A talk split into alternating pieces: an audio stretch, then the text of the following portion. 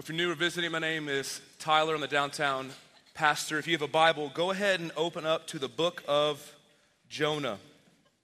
To the book of Jonah. If you don't have a Bible, don't worry about it. It's going to be on the screen behind me throughout the sermon.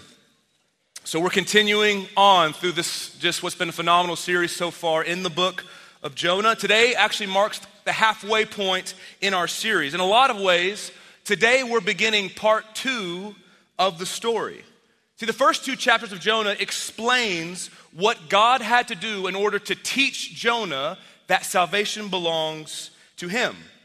So ships, sailors, storms, and fish were used as God's ways of instruction. And once God has changed Jonah and taught him that salvation belongs to him, here's what God does God sends his word to him again. And his second word to Jonah on the beaches where the fish has vomited him up, his second word is going to make one thing abundantly clear about how God feels and his intention towards the world. That God is dead set on loving, blessing, and saving people from all over the planet. That he has a mission to rescue and redeem those who are far from him, and he wants to do it through his people. Look at Jonah 3 verses 1 through 3. This is the word of God. It says, Then the word of the Lord came to Jonah the second time, saying, Arise, go to Nineveh, that great city, and call out against it the message that I tell you. So Jonah arose and went to Nineveh according to the word of the Lord. Now, Nineveh was an exceedingly great city, three days' journey in breadth. So Jonah had just been vomited out of the fish onto dry land. The word of the Lord comes to him a second time. And while it is a fresh word from God, it is not a new word from God. The second word of God to him is the exact same as the first, with only a couple of minor changes. Look at the first word from God in Jonah 1, verses 1 through 2. Now the word of the Lord came to Jonah, the son of Amittai, saying, Here's the first word Arise Go to Nineveh, that great city, and call out against it, for their evil has come up before me. There's only a couple of minor changes, but it's the exact same word. And even though Jonah had been through a lot, even though Jonah had made the great confession that salvation belongs to God, God's word does not change. His word comes to him again and says, Get up, go to Nineveh, preach the message that I tell you to preach. The only major difference between the two times that God's word comes to Jonah is his response to the second. Look at verse 3. So Jonah, in the second time, so Jonah arose and went to Nineveh according to the word of the Lord. So this time, instead of getting up to flee away from God, he rises to fulfill what God had commanded. He makes the trek to Nineveh to preach God's word to them. Now, this is a marked difference in Jonah if you've been around the last couple of weeks. Up to this point in the story, he has been nothing, nothing but rebellious and obstinate and unfeeling towards the word of God. It took an incredible miracle of God to subdue and wrangle his heart to the ground to trust and obey God. See, God used his call on Jonah's life to go to Nineveh to first repair and reveal his heart before he ever went on mission. Jonah shows us that the mission of God to the church to go to the world acts as a purifying agent for the church as much as it's a saving agent for the world. It acts as a purifying agent for us. He sends us not because he needs us, but because he wants to change us through the process of going. That's why he sends us. He, Jonah's trying to teach you and teach me that Christians and churches who flee from God's mission are fleeing from his active presence and power in their lives. See, it's interesting to me that the book of Jonah didn't just begin with chapter 3.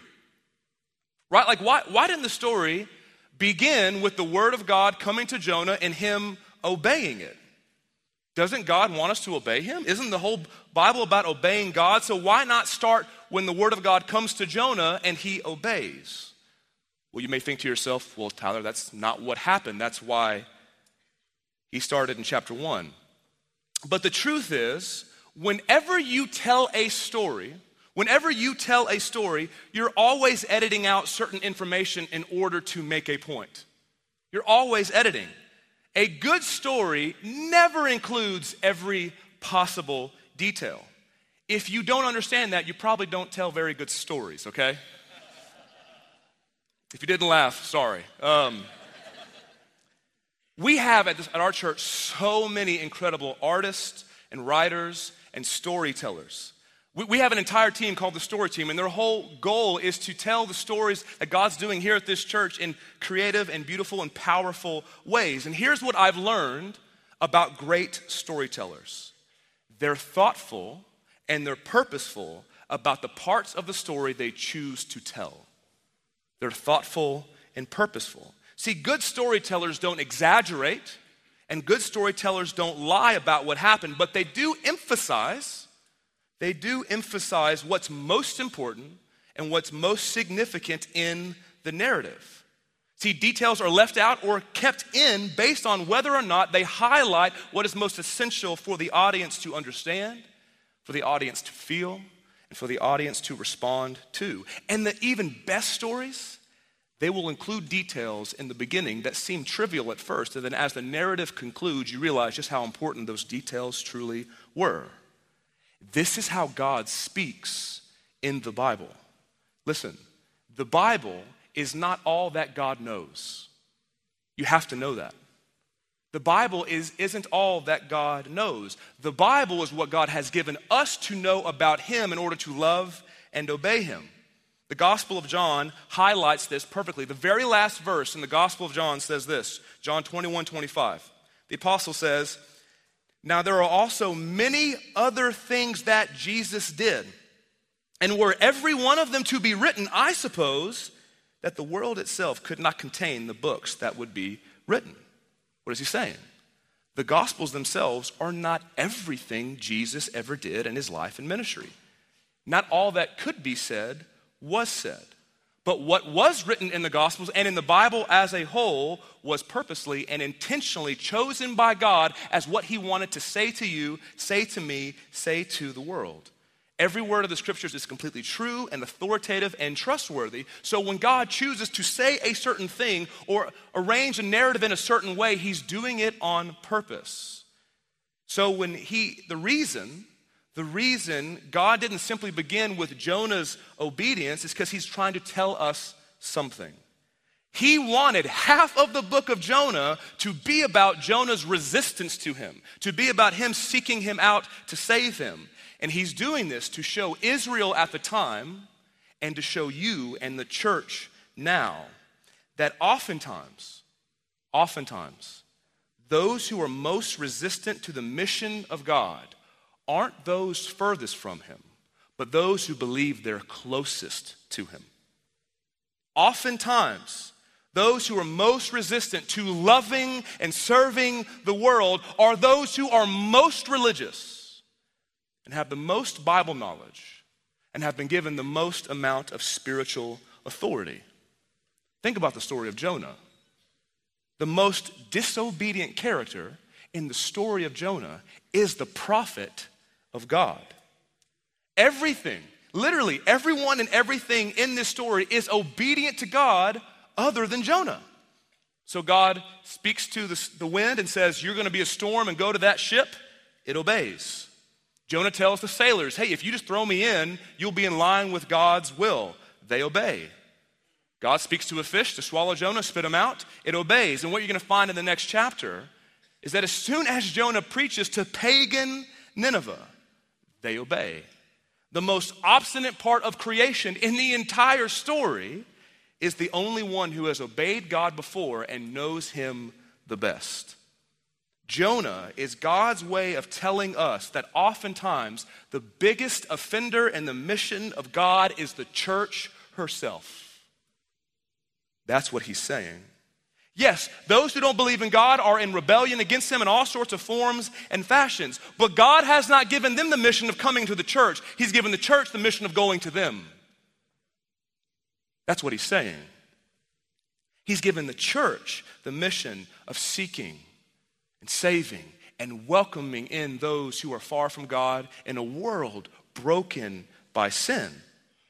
The church does not simply exist to sing songs and attend Sunday services and try not to sin and read our Bibles. Those are glorious things and we should do them. But if that's all that we do, then we will neglect who God has made us to be and you will miss out on who God truly is. See, you and I, we should sing together. Every Sunday, we should sing together and we should live as the light of the world who shines good deeds into dark places. Listen how Jesus talks about you. Matthew 5 14. Jesus says, You are the light of the world. You are the light of the world. A city set on a hill cannot be hidden. Nor do people light a lamp and put it under a basket, but on a stand, and it gives light to all in the house. In the same way, let your light shine before others so that they may see your good works. That's your light.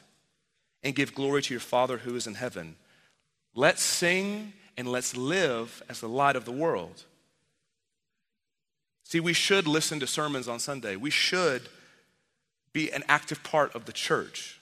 And we should live as the salt of the earth, who more than anybody else on this planet fights to preserve and protect human dignity and flourishing, who seeks to restore what's been broken and push back what's decaying. Listen how Jesus talks about you again. Matthew 5:13. Jesus says, "You are the salt of the earth. You preserve what's good. You preserve what's right." We have to put to death our personal sins. We have to fight for holiness. And you have to live as the heavenly ambassador that you are to show this world there is a kingdom that supersedes all others. Listen, now Paul talks about us. He says, All this is from God in 2 Corinthians 5. All this is from God who through Christ reconciled us to himself and gave us the ministry of reconciliation. That is, in Christ, God was reconciling the world to himself, not counting their trespasses against them, and entrusting to us the message of reconciliation. Therefore, we, we are ambassadors for Christ, God making his appeal through us. We implore you on behalf of Christ, be reconciled to God. We are called to be the hope of the world, not because we're superior, but because God is making his appeal through us. That's the calling on your life. That's the way Jesus talked about it, the way Paul talks about it. That's just who you are. It's who you are. Your life doesn't change who you are, it just is more or less in line with who you are. But without fail, without fail, we consistently shy away from this calling. Our lives were made to be a part of God, reconciling all things to Himself, and we get to be a part of that. And yet, what you and I tend to do, what I tend to do, is I'd rather settle for a comfortable church and an easy life where God does not upset my status quo and the dreams I've inherited from my culture. See, like Jonah, the worst offenders in the mission of God can be those who obeyed God in the past and have the most biblical knowledge. See, past obedience and biblical knowledge are used by your sin and mind to justify lack of care and concern for the world around us. Listen, past obedience and biblical knowledge are glorious things. You should thank God that you have either one of them. But there's something, there's something about God's command to love those who don't believe, to go to those who have never heard, and to give to those who don't have that brings out something about our sin that's unique. And instead of past obedience and biblical knowledge serving us in these endeavors and this mission, they tend to deceive us into inaction. Here's what happens. You've done this before, I'm sure. Past obedience and biblical knowledge can act like a spiritual savings account. It can act like a spiritual savings account. So when God convicts you to obey in new, challenging, maybe even radical ways, you know what we all do? We begin in our minds to draw from our spiritual savings account of past obedience and biblical knowledge to pay off our conscience and to cover the Spirit's conviction. That's what we do. God won't really mind if I don't obey here because I've already obeyed over there. Surely I would be able to discern if this is conviction or just some bad food that I ate, right? I've been faithful. Surely this is not what I think that it is. Instead of having this ongoing sort of active account with God where we spend ourselves to zero for the sake of other people, and God, in His infinite riches, continues to replenish us and restore us as we go. What the church typically does, what I typically do, is we become stagnant and we only spend for ourselves. And we only spend for those programs and those things that benefit me and my family. And what we do is we act like past obedience gains interest over time. That's what we do. What should fuel us? Often our sin uses to stop us. And you have to know that if any, if any church is going to be tempted to do this, it's us. It's us. If any church is going to be tempted to do this, it is the Austin Stone because because God has done so much. God has used the people of this church to do I mean mind-boggling things, things that God himself only could do. I mean, we as a people, not, not just leaders, we as a people have fought to be faithful to the Word of God in any and every theological, ethical, and cultural storm that comes our way. I know many of you have lost relationships and have felt the ridicule that comes with being faithful to the Word of God no matter what. I mean, we have sought to be a church that makes our entire city better. We have fought to see that our neighbors and coworkers and friends and the marginalized and the oppressed would be served and know and experience the love of God through us. We have literally sent hundreds of people with thousands supporting them to the ends of the earth to take the gospel to those who have never heard. We've had people in this church give up whatever they had to so that the nations could have everything. We've had all these incredible things that God Himself has done among us, but we have to be careful. We have to be careful that this doesn't become the very reason we justify disobedience now and in the future. Because that's what our sin will do. God keeps calling all of us to the world, not simply to change them, but to change you and to change me and to revive this church. See, God's call on Jonah's life changed him before it changed anybody else. Church, listen to me. If mission becomes something we used to do, then God's power and God's presence will be something we used to experience. Remember Jonah. When he fled from, from obeying God's call to go to those who didn't believe, the text is really clear. God says he wasn't just fleeing, he wasn't just being disobedient, he was fleeing from my presence. Jonah 1 2 through 3, he says, Arise, go to Nineveh, that great city, and call out against it, for their evil has come up before me. Now listen. But Jonah rose to flee to Tarshish, but look, where was he going? From the presence of the Lord. Mission, loving those far from God, mission uniquely keeps us in step and in line with God's presence in the world. It doesn't solve all of our problems, but it's the way to keep in step and in line with where God is active and moving. I mean, this has been my story, this has been my experience. I remember my, my first four years, my first four years of being a Christian, I had very little proactive engagement with those who didn't believe. Sure, I'd have the random conversation. I may even strike up a conversation on an airplane, which is the worst regardless of who you are, right? I'd have those conversations, but the proactive, intentional engagement was not anything that I found important. Now, during those first four years of me being a believer, listen, God grew me in significant ways in my knowledge, my understanding of the Word of God, and how Christian friendships and relationships work. But mission was not a priority for me. And what I see in those first four years, what I see in people's lives when mission's not a priority, is I lacked spiritual power. I lacked it. I had a lot of knowledge and a lot of talk. I could out argue anybody, but I had very little power. For all of my verbiage, for all of my theological acumen, I struggled with the exact same sins at the exact same rate for four years. During that time, I never got to see anybody who wasn't a believer become a believer. See, I had experienced the healing of God's forgiveness, but I had yet to know the power of God for change. I just hadn't experienced it yet. But I remember I moved to Austin. I was 22. I moved to Austin. I became a part of this community where loving the world was their goal. It was their goal.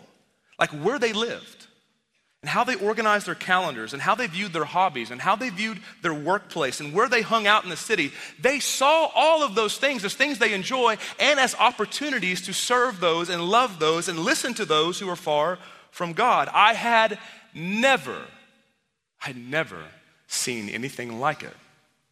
I'd never seen anything like it. I knew Christians who had gone on a mission trip, and I knew people who would every now and then engage in conversations or debates. I had never met anybody who thought about, hey, this week when I eat lunch, who am I going to invite to eat lunch with me who doesn't believe? Just a normal, everyday rhythm of their week. And as it was so uncomfortable for me because my tendency is if there's someone I don't know in a, in a, crowd that's large, my tendency is to run in the opposite direction. And yet I thought, I'm going to jump in and I'm going to get past the awkwardness and I'm just going to try this out. And as relationships and as conversations with those who didn't believe became a much bigger part of my life, my world began to change. It wasn't overnight. But it began to change. And what began to happen is even more than changing the lives of other people, though I got to see that, it changed me. I think of anyone I talk to in that season of my life, and even now as I do it, it changes me more than it changes them.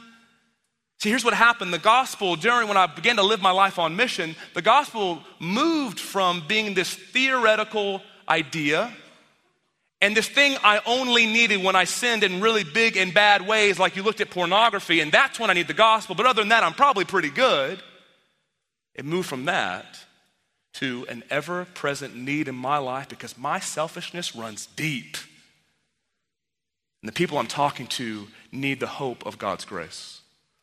The, the Holy Spirit and mission moved from this debate about prophecy and tongues in the church, and it moved into the person who was leading us and empowering our witness for mission in the world.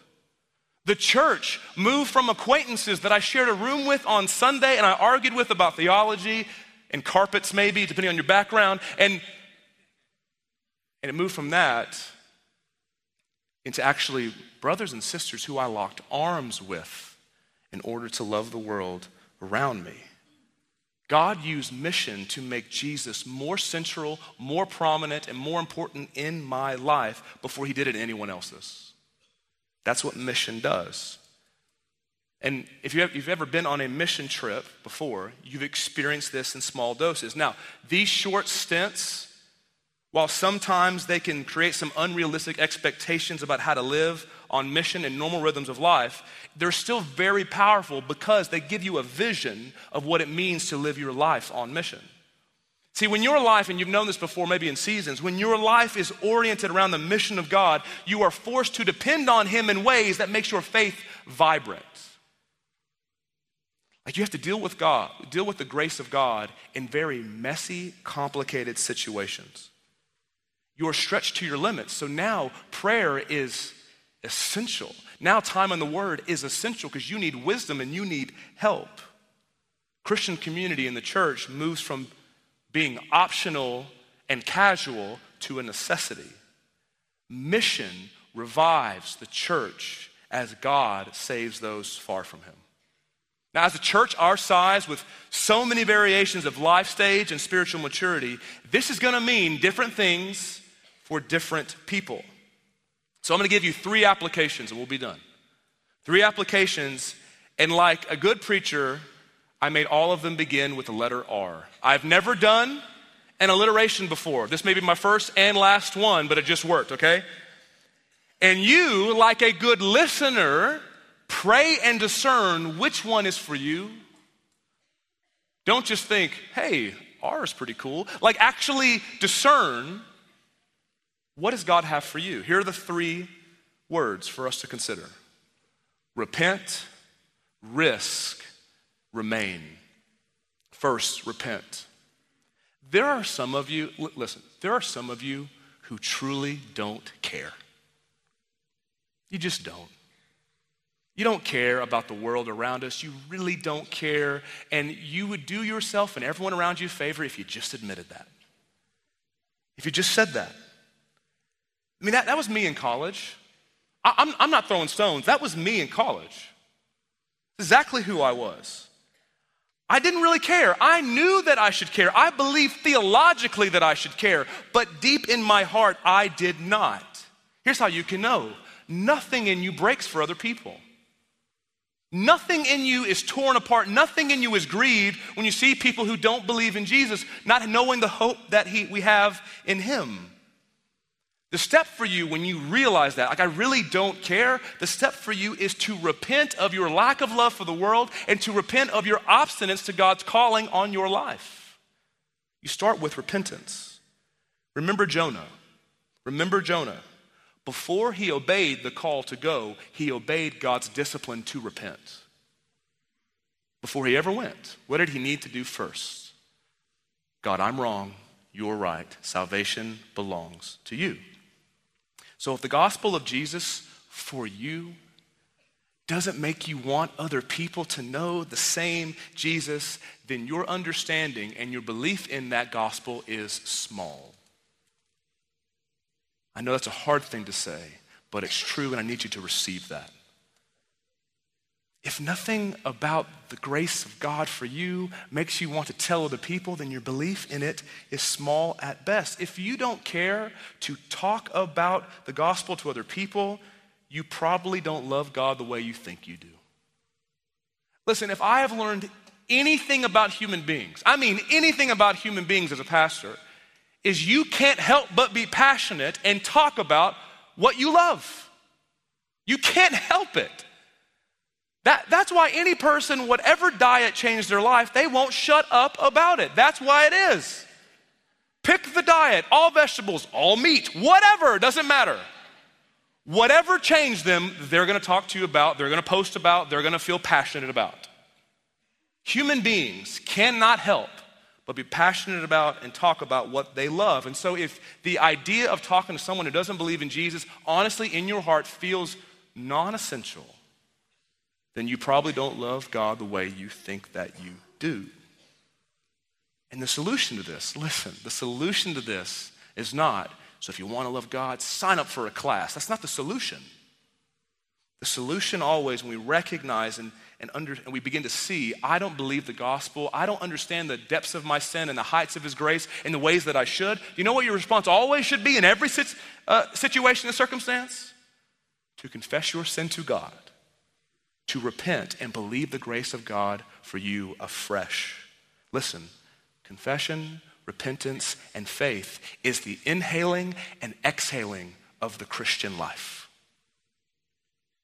You cannot survive if you are not consistently confessing, repenting, and believing God's grace for you. So, even if this is an abnormal thing for you to do, once again, that probably tells you that you are probably more distant from God than you realize. Everyone I know who is in a vibrant relationship with God, confession, repentance, and faith is a constant inhaling and exhaling of their life. So if you truly don't care, don't fake, don't front, just confess. Second, once we repent, second, risk. There are so many of you who have genuinely believed the gospel, genuinely been changed by the grace of God, and you are excited. You know God, even if you're in a season where you're just being disciplined and you're trying your best to be faithful, still in your heart of hearts, you want to be on mission. You know you should. You believe in God, but you have yet to actually take a risk to be on mission in this world. This is a lot of you. You genuinely have been changed by God, but you've yet to actually take an, a risk to make your life count. You have yet to take that leap, big or small, to make your life count in the kingdom of God. So remember Jonah. Remember Jonah. His obedience meant taking a risk to go to Nineveh. He did not know how the story would end. He didn't know. God just said, You go to Nineveh, your enemy, they may kill you, they may do all sorts of things to you. Trust me, and go.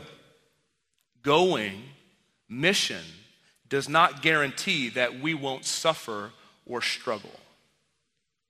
All it guarantees is that you'll be faithful to God and you'll be near His presence. You take that risk. Some of you need to join a missional community today and quit putting it off. And quit putting it off. Because listen, if you're ever going to live on mission in any sustainable, long term sort of way, you have to be in a community of people. You have to be with friends. You have to be people in your life who encourage you and challenge you to keep going. Listen, obedience to God will always be complicated. College student, it'll always be complicated. Young professional, I know you're busy, always be complicated. Families, I know kids take everything, always complicated. Obedience to God will always be complicated. That doesn't mean we shouldn't risk and attempt and try and go. Now, if you're here and you're like, what in the world is a missional community? Ask any one of our staff members or leaders. And if they don't know, give me their names, okay? Um, we'll give them grace after that. Um, and if you're in a missional community, if you're, and a lot of you are in missional communities, let me get, tell you this live on mission and live for one mission in particular. Here's what I've learned I've gotten to have the privilege of pastoring a lot of missional communities. Don't try to reach everyone and do everything. You can't. Be faithful in one area before you try to be faithful in five. Be faithful in one area. So maybe you just feel burdened for your neighborhood or your workplace. That's great. Start there. Maybe you and your community say, hey, our neighborhood or this workplace, we're just going to focus on being kind to and intentionally reaching out to them. Maybe you really want to support a local school around you. Maybe you want to be a part of some city initiative for education. Maybe you see some injustice in our city you want to be a part of redeeming and reconciling and restoring. Great. Start there. Maybe you want to support our goers and pray for the nations. Great. Start there. No one person is going to reach all of Austin. No one person is going to reach all the nations. If you say, I want to reach Austin, but you can't meet your next door neighbor, it's never going to happen. Start small. Because all of us, myself included, all of us are going to play small little roles. The church can't fulfill her mission if all of us in our communities don't play our small little roles and expand, expanding his massive kingdom. Some of you, some of you need to risk and leave our church. Not because you don't love us, and not because we don't love you, because something is burning in you, and you want to see what God has done here happen somewhere else. You don't know why? Maybe it's a different part of Austin, maybe it's a different part of the country, maybe it's a different part of the world. But something in you is burdened for this people or this group or this new mission or this new task or this church plant. And you want to be a part of helping them and seeing what God's done here happen in LA or in Bangladesh, and you want to be a part of that. Take a risk. God will be with you every time. And then lastly, remain. Repent, risk, remain. I know, I know so many of you who've been listening to this sermon have already repented of and risked so much. Like, we have a lot of people who are here who are new. You've been in the stone maybe two years or less. We're so happy you're part of this church. I want you to know we have some men and women of this church who you don't know their names, and they are spiritual giants and heroes of this church who have given themselves in ways that I'm honored to even get to be a part of. And, and you're in this camp, you're in this group of people where you have been faithful. You have fostered and adopted children. You have given financially in generosity to this church. You've thrown block parties. You've hosted Bible studies. You've gone overseas. You've served refugees. You've joined new communities of someone you didn't know. You've gone out of your way to meet new neighbors and new coworkers. And you've welcomed people into your home again and again and again. And here's what you find on mission. And you know this all of that has cost you more than you ever realized you would have to give. That's what mission does. Mission, the reality of it, is always much messier than the inspiring vision that called you to risk in the first place. And you get in it, and it's difficult. And honestly, I know you. I, honestly, what this does, it's probably made you a little jaded, both about other people and yourself. Here's my plea to you remain. Remain. Radical obedience doesn't always mean leaving where you are. Radical obedience, a lot of the time, means remaining faithful, steadfast, kind, loving, and hopeful when all you want to do is leave. That is radical. Remember Jonah. Remember Jonah. The mission didn't require one massive step of obedience, one big risk, and everything else was easy after that. What did mission require of him? We know that where the, wherever the fish vomited him up on the coast, he was still 500 miles from Nineveh.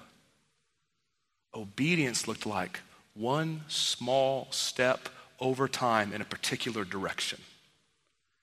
Church, that's what mission is. Measure your success in direction, not distance. I'm going on mission. I'm going to where God has called me, and it's slow and steady, and we stay the course. Listen, remaining in mission will feel impossible the more you believe the lies of the enemy about yourself and about God.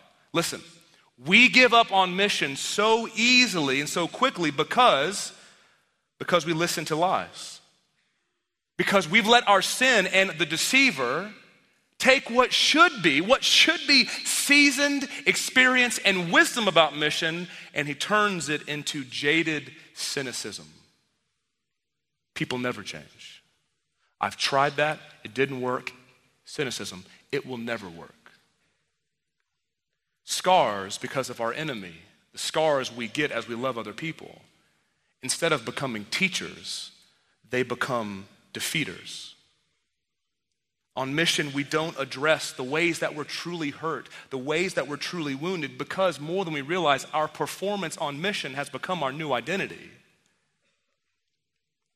We try to love people, but when you try to love other people, your own personal sins, your secret sins that they may not know about, consistently plague you and tell you you're a hypocrite. Why try? Satan's most effective attack to keep all of us from mission is not so much the threats of the world. You know what it is? The accusations of your failures and getting you to doubt God's power. Satan does use opposition to threaten the church, but all that typically does historically is embolden the church. Martyrs tend to make the church more faithful, not less.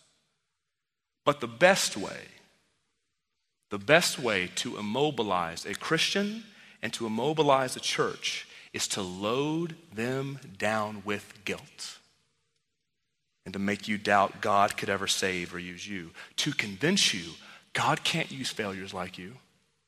God can't use broken people like you. He wants you to believe that you're always guilty so that you'll settle for a career and a family and education and life and money that just builds your little name and your little kingdom. He wants you to settle for that. He wants God's name and God's kingdom to feel far fetched and too grand for someone like you to be a part of. But here's what Jonah shows Jonah shows us that God calls us to mission to show off his power through failures. That's what Jonah's all about. Jonah had just sinned and quit in the most public way possible. And through this guy's preaching, God's gonna save an entire city. God never called his people to mission because they had it all together or because we were strong. It's actually the opposite. He calls you right where you are to show the world he saves sinners like us. That's what he's doing. He's doing this through broken people and failures like you and failures like me to show the world that the, power belongs to God, not to us. Listen to how the Apostle Paul thinks about his ministry. 2 Corinthians 4 7, in our ministry. But we have this treasure, this gospel, this glory of God. Where is it hidden? Jars of clay? Broken, normal people like us. Why does he do it that way?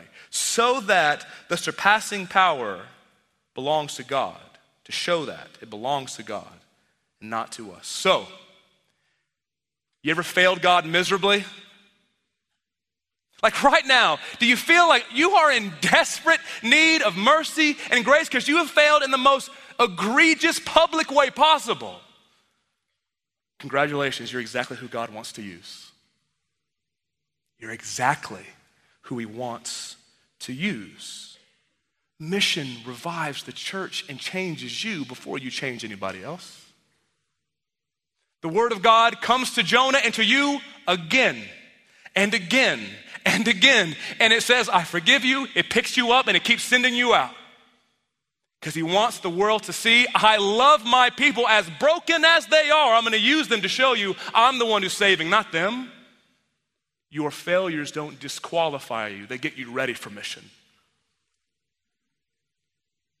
So, church, repent, risk, and remain for your joy in God for the good of all peoples and for the glory of God alone. Let's pray together.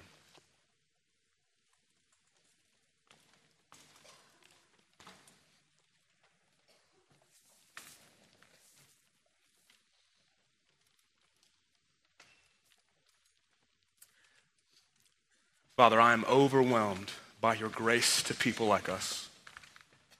I'm overwhelmed that every time we run away, you keep calling us back. I'm overwhelmed that every one of our failures doesn't disqualify us, but it enables us to have a story to tell of grace for sinners like us. God, I know how Satan speaks to these people, and I know he tells them all the time they're guilty. Jesus, remind us that we're free. Not for our own benefit, not for our own purposes, God, but for yours. That you take men and women in this room who think their lives could never count for anything, and you'd remind them that Jesus, you bled and died to make them a part of your kingdom.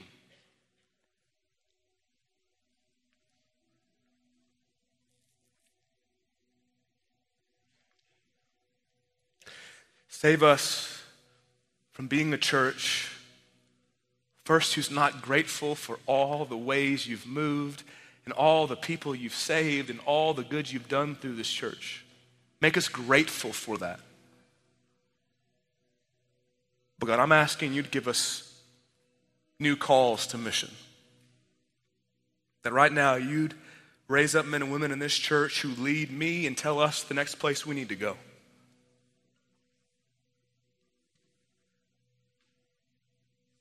That we would see that the future of the Austin Stone is brighter and bigger than it has been in the past.